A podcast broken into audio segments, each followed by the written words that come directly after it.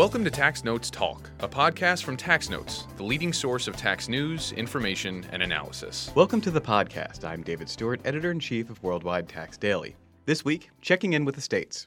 It's been a little while since we've taken a look at what's going on in the state legislatures across the country. So now, as the fall legislative sessions are about to get started, we're joined by Tax Notes Today's state reporters Lauren Loricchio and Aaron Davis to talk about what has been happening over the last few months and what we can expect in the near future. Lauren, Aaron, welcome to the podcast. Thanks for having us. Thank you. Why don't we start with a look back at some of the major state developments in the last year's legislative session? I think the biggest trend we saw this year was states passing marketplace facilitator legislation. Absolutely.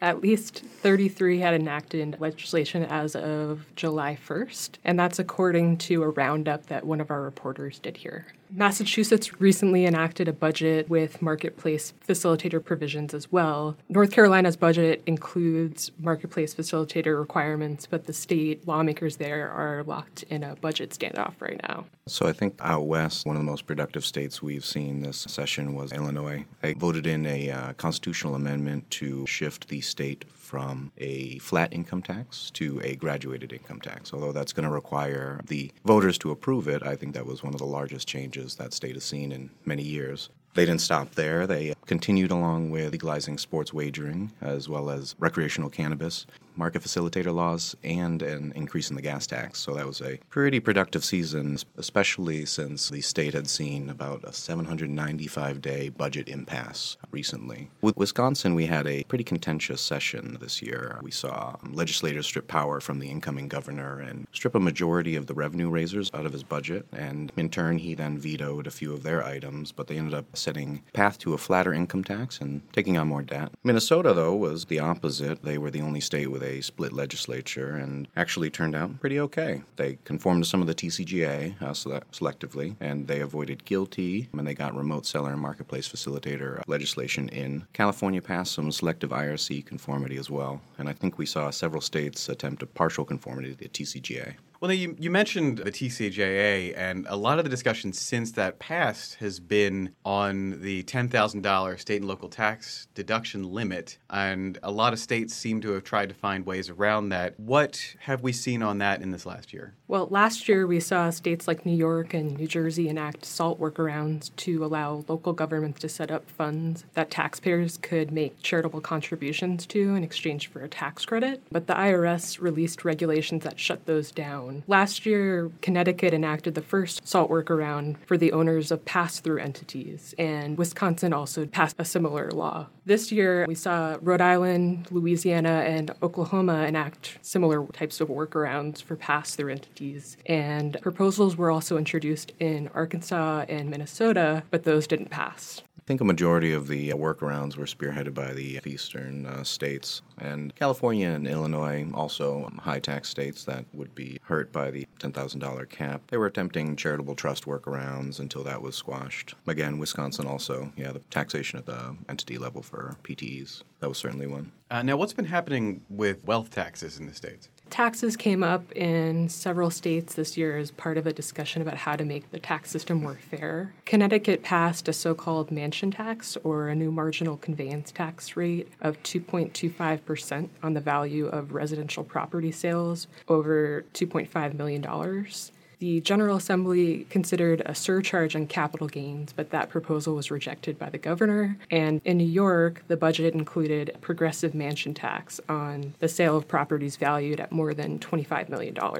The governor of New Jersey proposed expanding a tax on multimillionaires to millionaires, but that ultimately failed to pass due to lack of support among Democrats. Um, in terms of the western states, Illinois certainly had more progressive taxation, as we said before, though it was more on income than on wealth. DC did pass an increase in their transfer taxes on commercial properties, over 2 million. There was discussion in Minnesota of reducing the estate tax exemption and more serious discussion of a financial transfer tax in Illinois. Wisconsin floated the idea of ending a capital gains exemption, but it was killed faster than it could come up. One thing I did see in several states, including Minnesota, Illinois, DC, Ohio, and California, California was an expansion of the earned income tax credit. There's been a fair amount of discussion at the national level to expand this further, given the widening income inequality in the country and potentially making it worthwhile for single individuals so that it becomes almost a bridge to a universal basic income. All right, let's turn to the sales tax. And now, generally, sales taxes only apply to goods, but has there been some movement toward taxing services as well this year?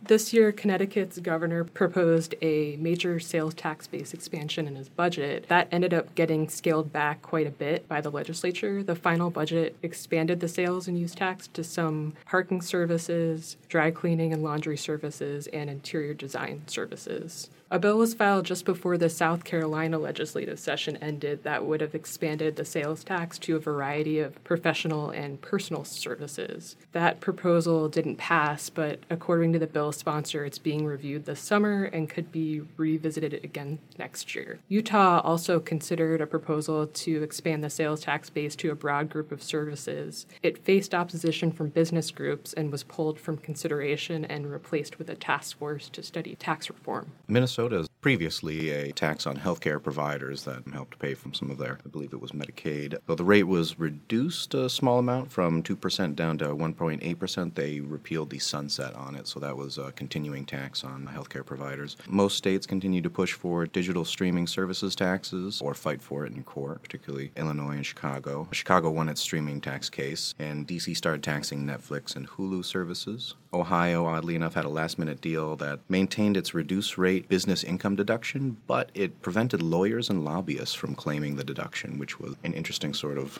compromise at the end. Mm. Not exactly a sales tax brought into services, but it could be considered a tax on services. Kentucky expanded sales tax to a wide range of services last year, though business owners being taxed noted that automotive labor, dry cleaning, and veterinarians were taxed, while accountants, lawyers, and doctors were not. Now, looking ahead into the next year, what sort of trends are we expecting to see? Well, I can see uh, states finalizing marketplace facilitator rules, and with that out of the way, it appears that they may either work towards broadening the sales tax base, which is actually a policy recommended by the Tax Foundation, or expanding the EITC amount and base, which is a policy recommended by Institute on uh, Tax and Economic Policy. I think that both of those sort of directions were also mentioned at the um, National Conference of State Legislatures summit recently in Nashville, and I think that states are sort of looking in both directions. I think we can definitely expect to see more on marketplace facilitator laws, maybe some states passing changes to what they've already done this year. And then I think we'll see more proposals to expand the sales tax to services, although it's kind of a difficult thing for a state to get accomplished.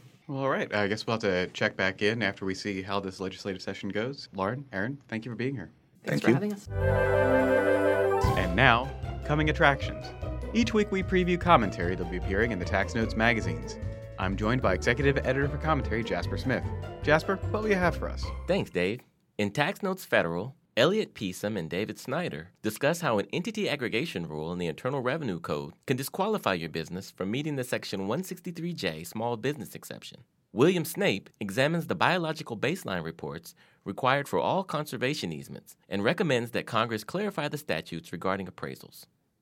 In Tax Note State, Christopher Lutz launches his column Internally Consistent with a discussion of how states and Congress should address challenges presented by Public Law 86 272 and also criticizes state efforts to interpret that law out of existence. Nikki Dobay and Jennifer Young discuss administrative challenges and potential litigation risks of the newly enacted clean energy surcharge in Portland. And in Tax Notes International, Reuven Avi-Yonah and Kimberly Clausing make a case for the U.S. to adopt a sales based formulary apportionment solution for all large enterprises, asserting that it would provide a more stable outcome than OECD proposals for taxing the digital economy.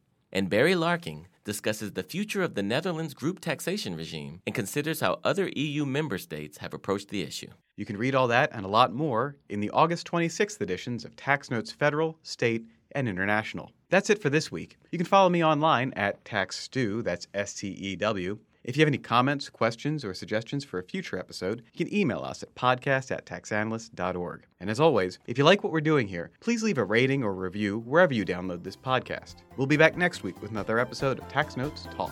Tax Notes Talk is a production of Tax Notes. You can learn more about us by visiting www.taxnotes.com backslash products. When major media wants the straight story, they turn to Tax Notes. Thank you for listening, and join us again for another edition of Tax Notes Talk. Tax Analysts Inc. does not provide tax advice or tax preparation services. Nothing in the podcast constitutes legal, accounting, or tax advice. A full disclaimer is included in the transcript.